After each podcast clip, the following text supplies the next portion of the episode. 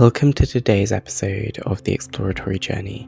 And today I'm joined by Rob Hanna, and we'll be discussing everything from the evolving nature of the legal recruitment landscape to skills the next generation of lawyers ought to develop.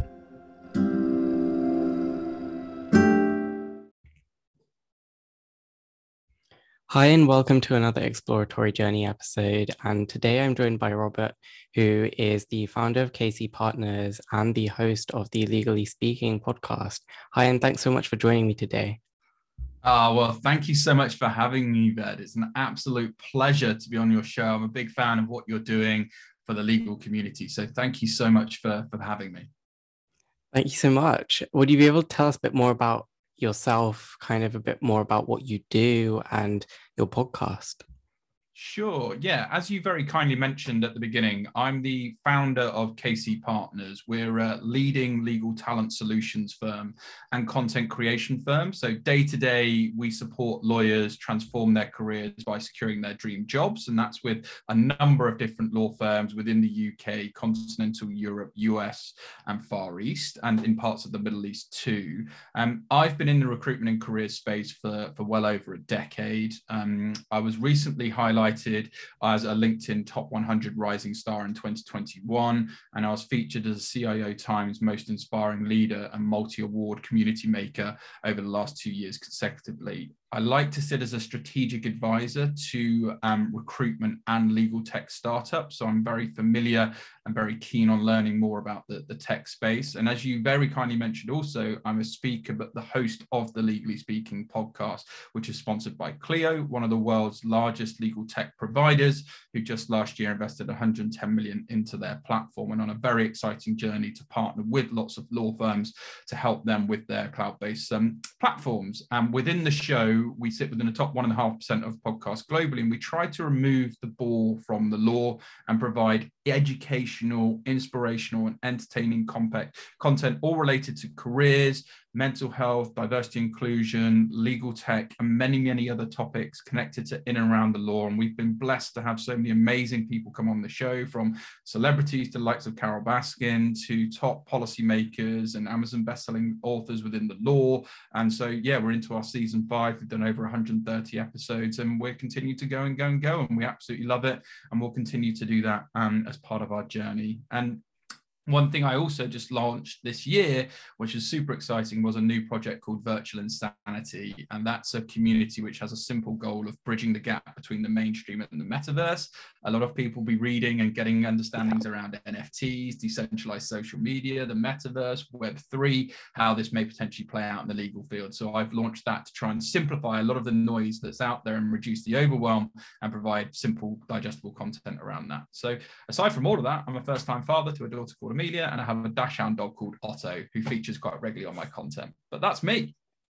That's super cool. Such a varied journey. Um, and the podcast, you know, for anyone who hasn't listened to it, is incredible. So you should definitely check it out. And that's exactly where I wanted to start um, today's episode.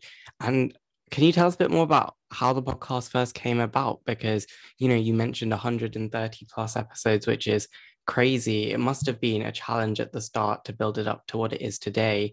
Um, but what initially kind of motivated you to start the podcast, and how have you kind of built it up to the point it, at which it is today? Yeah, it's a very good question. So, the reason I built it up has one simple word community.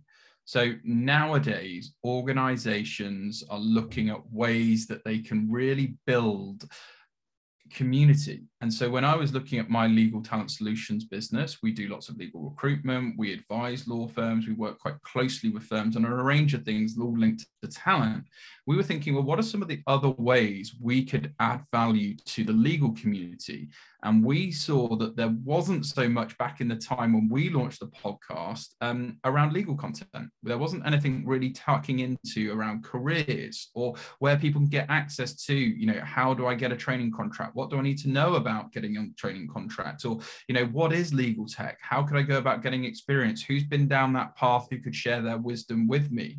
You know what is being done to push the needle when it comes to diversity and inclusion? So we had stephanie boyce the president of the law society feature on the podcast launching our season five. So the whole premise was to try and build community but add value as well with um, informational inspirational educational content but not in a dull fashion as well. So Legally Speaking podcast yeah. has a bit of fun has a bit of banter tries to bring out the human side because a lot of people need to understand that you know lawyers are humans too. You know they don't have to be perfect. They'll have good days they'll have bad days they'll have great days. Like that's completely fine. And so we're trying to humanize the legal sector as well and make lawyers more relatable to people who typically might be a little bit scared about instructing lawyers or not show how it works. So bringing that personal side out on top of them showcasing all of their wisdom skills and experience and how they can educate our audience. But the whole overarching point was to build a, a loyal community to stand out. So I always say to people, we're not building a database like any other agency. We're building a community where we want to serve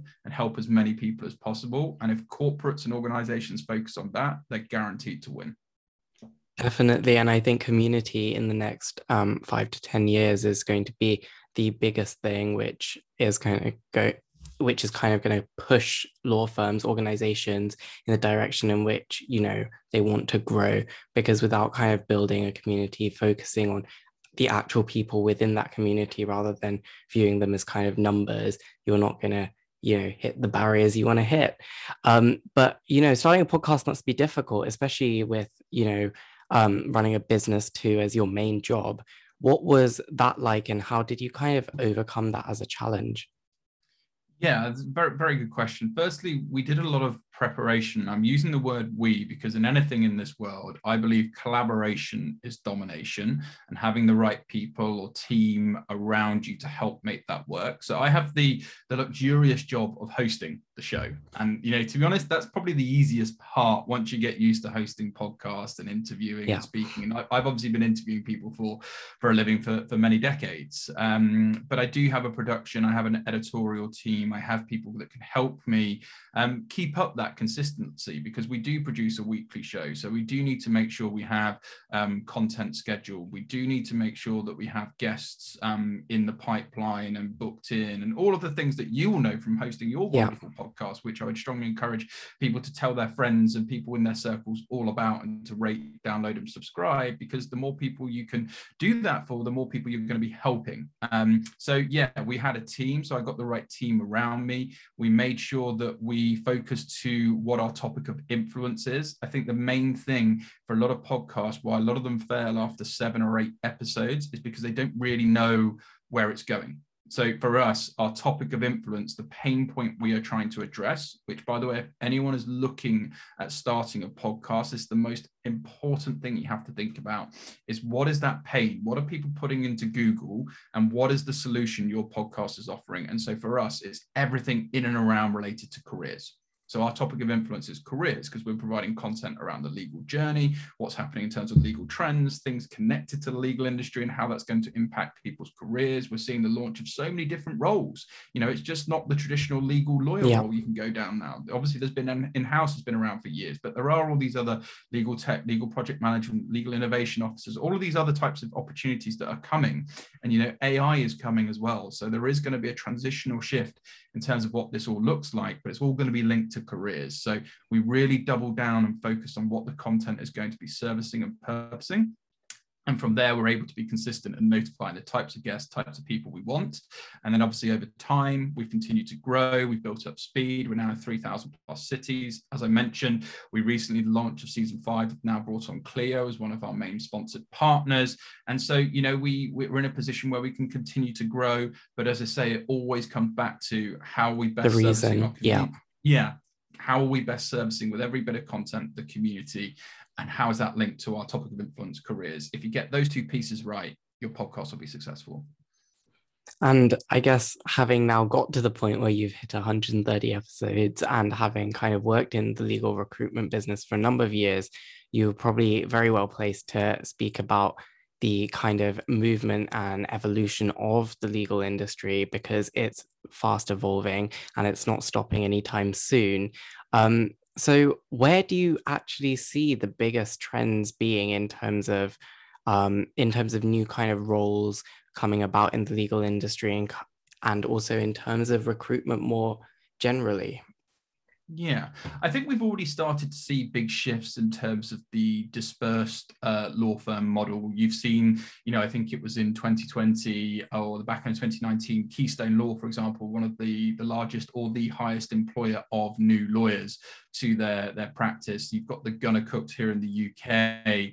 Um, so that model has already started taking precedent, but, you know, we're going to see an exponential rise of even more virtual law firms. You know, the traditional law firm yeah. model is going to be continue to be disrupted.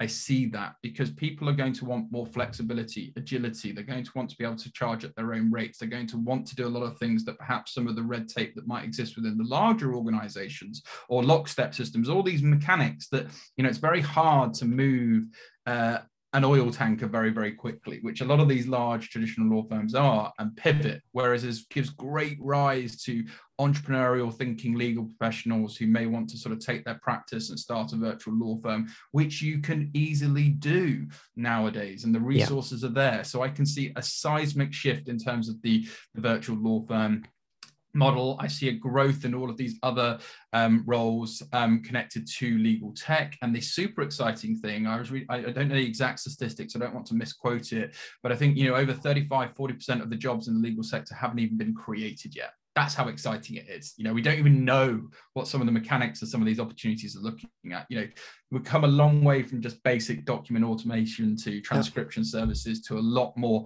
you know, data, you know, really understanding the data and how you can analyze that, bring in tech and provide even better, cost effective, faster, efficient solutions for clients. And that's what they're going to be looking for. Um, I just think it's super, super exciting times for legal industry. And uh, yeah, I'm just delighted to be in amongst it. And I'm continually learning. You know, I don't think there's any of us that are experts in this, but we can keep yeah. talking with each other, sharing content with each other, masterminding, coming together, doing podcasts like this to, to just keep banging the drum that, you know, change is happening whether you like it or not. And I think that's also super exciting for young lawyers, for law students, for aspiring lawyers, because you know they're entering a legal industry at the point of transformation, and they can really yeah. shape their careers to whatever they want it to be. Because there's nothing limiting you today, especially with COVID and how it's proved that you know you can work for a law firm which isn't actually in the country you live in, um, and that's kind of you know revolutionary in terms of where you want to be based and what kind of work you want to do. Do you want to freelance? I know some of the larger law firms like Allen Overy and Simmons and Simmons have very flexible kind of working models where they hire lawyers on a contractual basis, which, you know, if you went back 20 years ago, was definitely not the norm. And now more and more people want to be a lawyer, but at the same time do other stuff. Um, and that's also great. But then the legal market in London, you know, it's one of the biggest in the world, if not the biggest. Um, and there has been a lot of changes over the past few years. A lot of people have been speaking about the growth of American law firms in London um, and actually not just be having a London office kind of as a outpost to deal with US related work, but to actually kind of grow organically in the London market.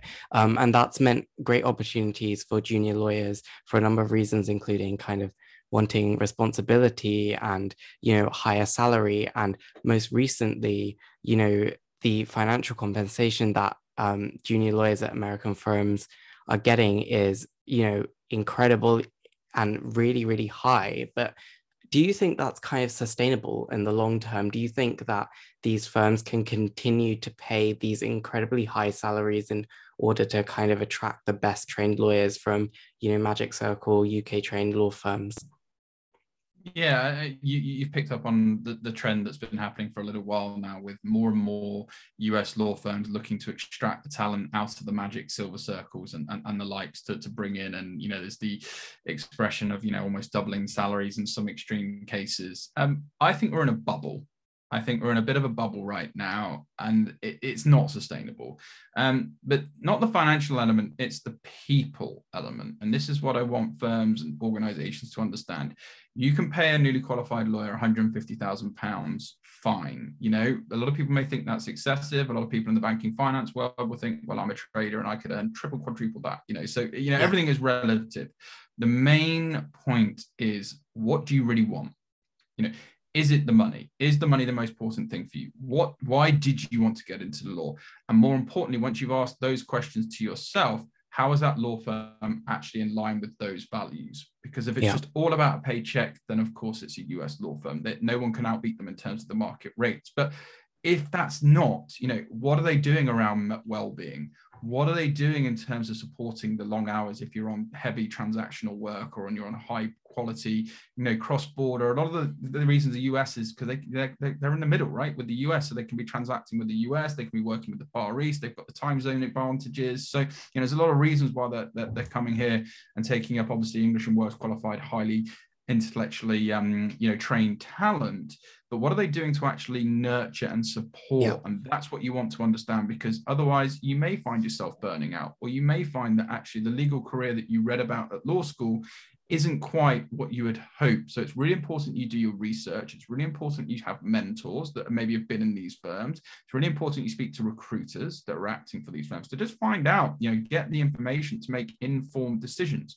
Because look, if the money's right and the culture's right and it's in line with what you want to achieve from your career, absolutely go for it but there has to be more than just the headlines. And you know please please please be, be be, careful of that. But i do think you know it's a very exciting time for us law firms. It's going to be interesting to see where they go. But um yeah i don't think they just can continue to just skyrocket up and up and up and up because there's mass disruption coming as i said from all these virtual law firms and all these other firms where legal services the cost of providing them will be significantly reduced and clients will be looking for alternative outlets and I guess on that, um, there was an article in the FT a few weeks ago about um, kind of, you know, how many people are leaving the law because of kind of hitting burnout, because of mental health issues, and because law firms are kind of just increasing the salary and saying that will fix it, that will keep people on.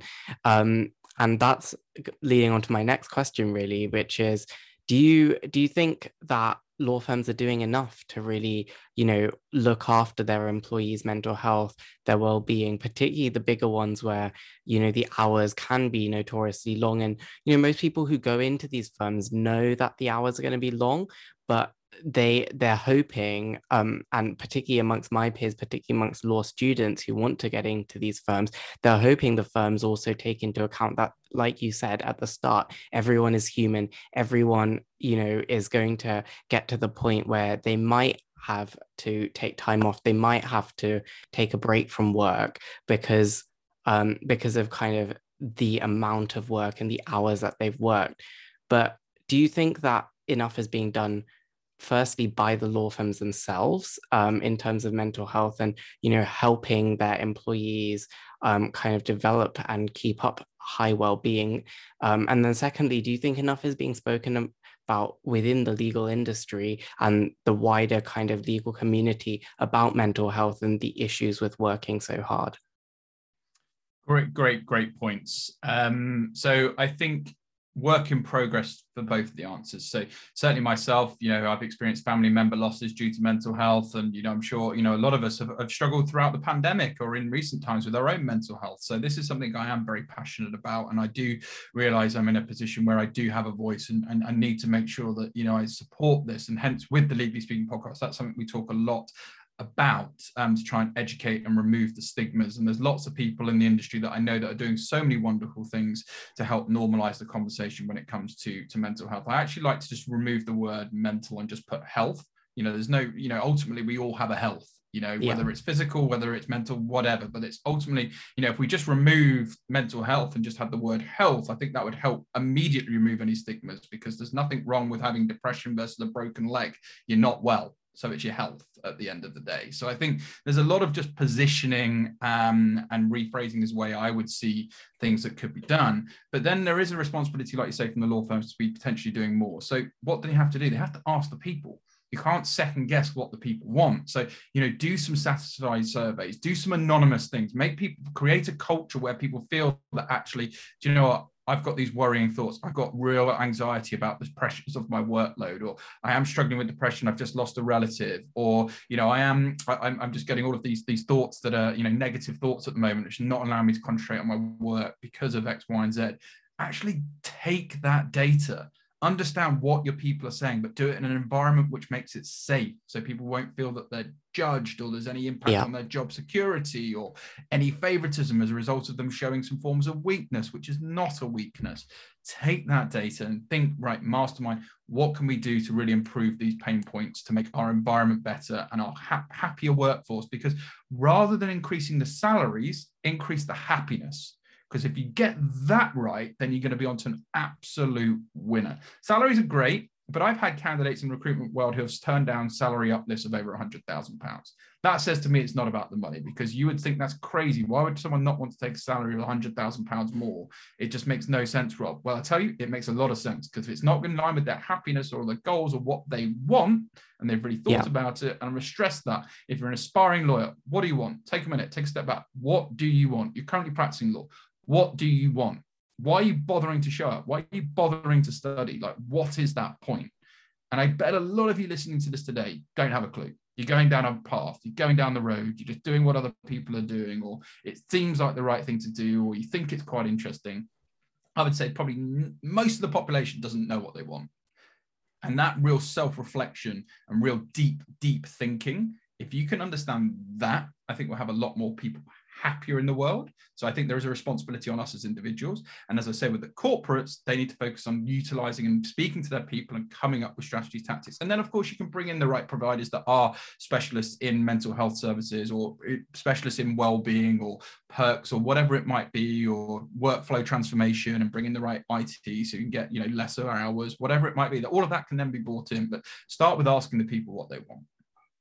And I think that's definitely good advice, especially for those who are, you know, on the cusp of entering the legal industry in terms of sitting down and actually writing down and thinking really deeply is this what I want to do? Or is this just because everyone else who I've studied with for the past three, four years is doing exactly what I'm doing? Um, yeah yeah and i was just going to say it's definitely something which people are finally starting to realize particularly after you know the couple of lockdowns in 2020 um, and people are starting to really take it more seriously in terms of happiness as being part of kind of the end goal because you know what do you want is is imagine a pie chart. It's lots of different things. It's not that one thing but for everyone the amount of um, or that slice of the pie chart is different on the salary, is different on, you know, work-life balance. Um, it's different on if you want to be able to work abroad, for instance, all sorts of different things. But it's all down to the individual. But sitting down and kind of not following the crowd, but figuring out what you really want is definitely um, great advice. Um, and on that kind of note of aspiring lawyers, do you um, have you seen kind of a shift in skills and shift in kind of requirements from law firms in terms of what they want junior lawyers to kind of be really good at um, and really kind of hone down on? And are there any skills which you which you think that um, are really good things which aspiring lawyers junior lawyers should really try and develop whilst they can yeah. So th- there's things that I'm passionate about that I think, you know, weren't really a thing or people thought, oh, that's just silly. Social media is important for your career. Social media allows you to connect with the world. Um, so having a personal brand online I'm starting early as a content creator and community builder will set you apart. So you can look at a lot of people who have started initiative. The fact you're running a podcast, that you have a personal brand, you're building connections, you're connecting with me, you're connecting with other thought leaders, your network as an extension of you providing content building a personal brand is probably significantly more than other people who are just studying the law right now. So I think really focusing on having a personal brand in content creation because your career, you'll have ups and downs, but one thing that can never get taken away from you is your personal brand. So I'm a big advocate for encouraging people to, to start and everyone everyone has a voice everyone has there's a space for everybody at the table. So please remove any thought of doubt um, that you can't start a podcast you can't start a, a youtube channel you can't start a tiktok account whatever it might be because you can. Um, yes you might need people to teach you some of the tips and tricks and so forth but being authentic and being open and sharing and community building is super super important. In terms of law firms of course you know we talk a lot more now about the o-shaped lawyer.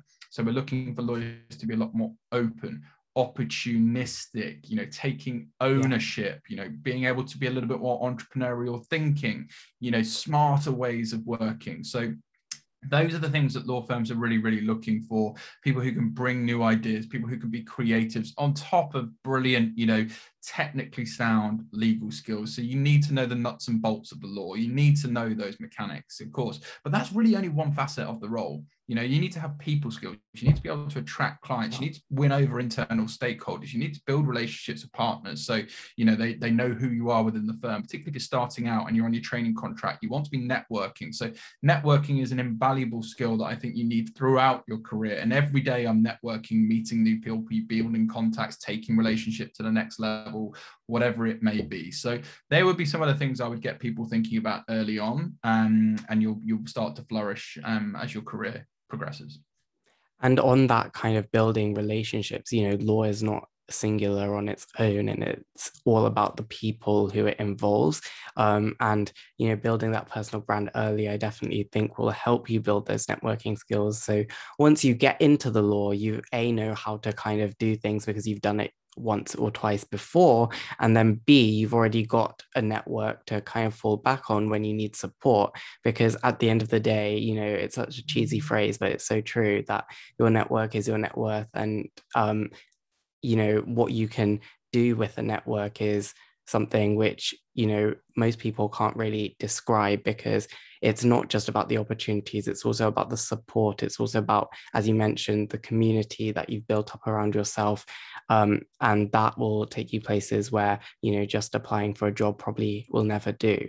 Um, and on that note what was it like building a community in the first place engaging with you know people all the way from the president of the law society like you mentioned down to aspiring lawyers. You know the disparity at both ends it's huge but at the same time you've done so well in kind of curating a community around careers like you said around that goal. Um has it what would you say is kind of the biggest highlight of that well, well, firstly, thank you for your kind words. But I, I, would just say, you know, presidents of law societies, aspiring students, lawyers, we're all just people.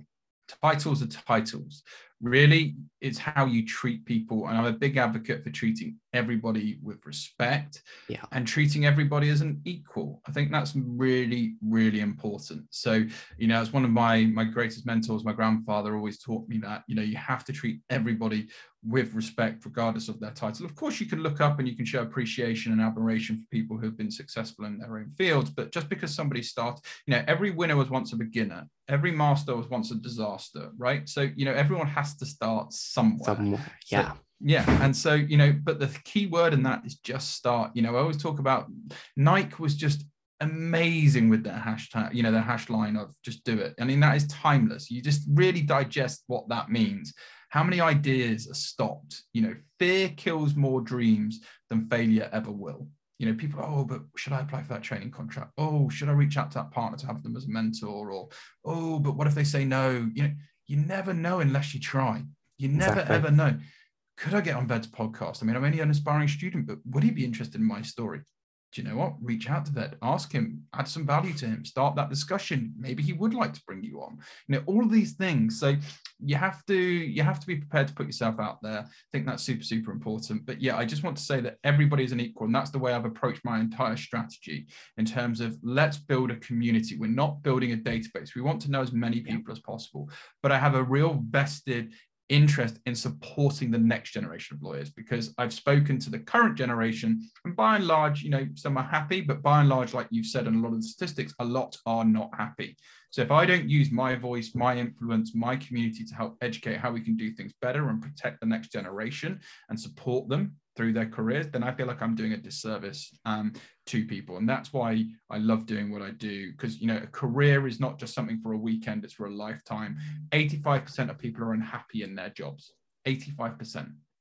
That is an outstandingly high figure. Yeah, it's horrible. It's, it's just too high. And that's it across the board, not just including legal. But if I could tell you my little bit in terms of legal and help people see that there's other routes, there's other things, there's other people who can help, there's other resources out there, then I think I've done a pretty good job because it's all well and good, you know, doing all these things, but for me, it's leaving a lasting legacy. So one of the reasons I set up KC Partners I just briefly mentioned my grandfather as a mentor. He ran one of the most successful law firms in the UK during the 1950s called Rich and Carr Solicitor. Leicester, where I herald from, my Leicester was the second richest city outside of London of its time back then because there was a lot of commercial and hosiery trade. And he built a wonderful business up. And I always thought, wow, I'd love to own my own business one day and try to find something connected to the legal sector. And I benchmarked his success on one thing. And I know I'm going on a tangent here, but stick with me. Yes, he made a successful business. Yes, he would have made some money along the process. But 10, 20 years after retiring, the amount of Christmas cards he would get every year, not just from family and friends, but from clients saying, Dear Mr. Carr, we're so happy and proud. You know, Merry Merry Christmas to you and your family, season's greeting. Thank you for all you did for us. We still remember you you're still in our thoughts. You know, thank you for everything you did for the family, blah, blah, blah. That legacy yeah. and people remembering that positive impact and showing that appreciation. That's what I'm trying to do for the next generation in this digital, fast paced, content heavy, fueled society world. Rob Hanna did something good for us. And do you know what? Thank God he did. That's all. And if I can do that, then I'm happy. And you have just answered my last question within mm-hmm. that whole thing. I was about to ask you what motivates and inspires you, but that seems to have kind of, you know, hit the nail on the head. And I think that's a that's a great mission and a great end to this incredible episode. So thank you so much for coming onto the podcast. It was great chatting do take a listen to the Legally Speaking podcast if you're interested. Um, and Rob puts out some incredible content on LinkedIn, Instagram, and all across his socials. So do give him a follow. Well, then I'd just like to say thank you so much for the opportunity. Um, you've been extremely professional, kind, welcoming, and I love what you've been doing with your show. You've had some incredible guests, so it's a real honor to be part of your show. But thank you so, so much. And please, please, everyone, tell your friends to download, rate, subscribe to Bed's podcast. It's amazing. Thank you. Thank you.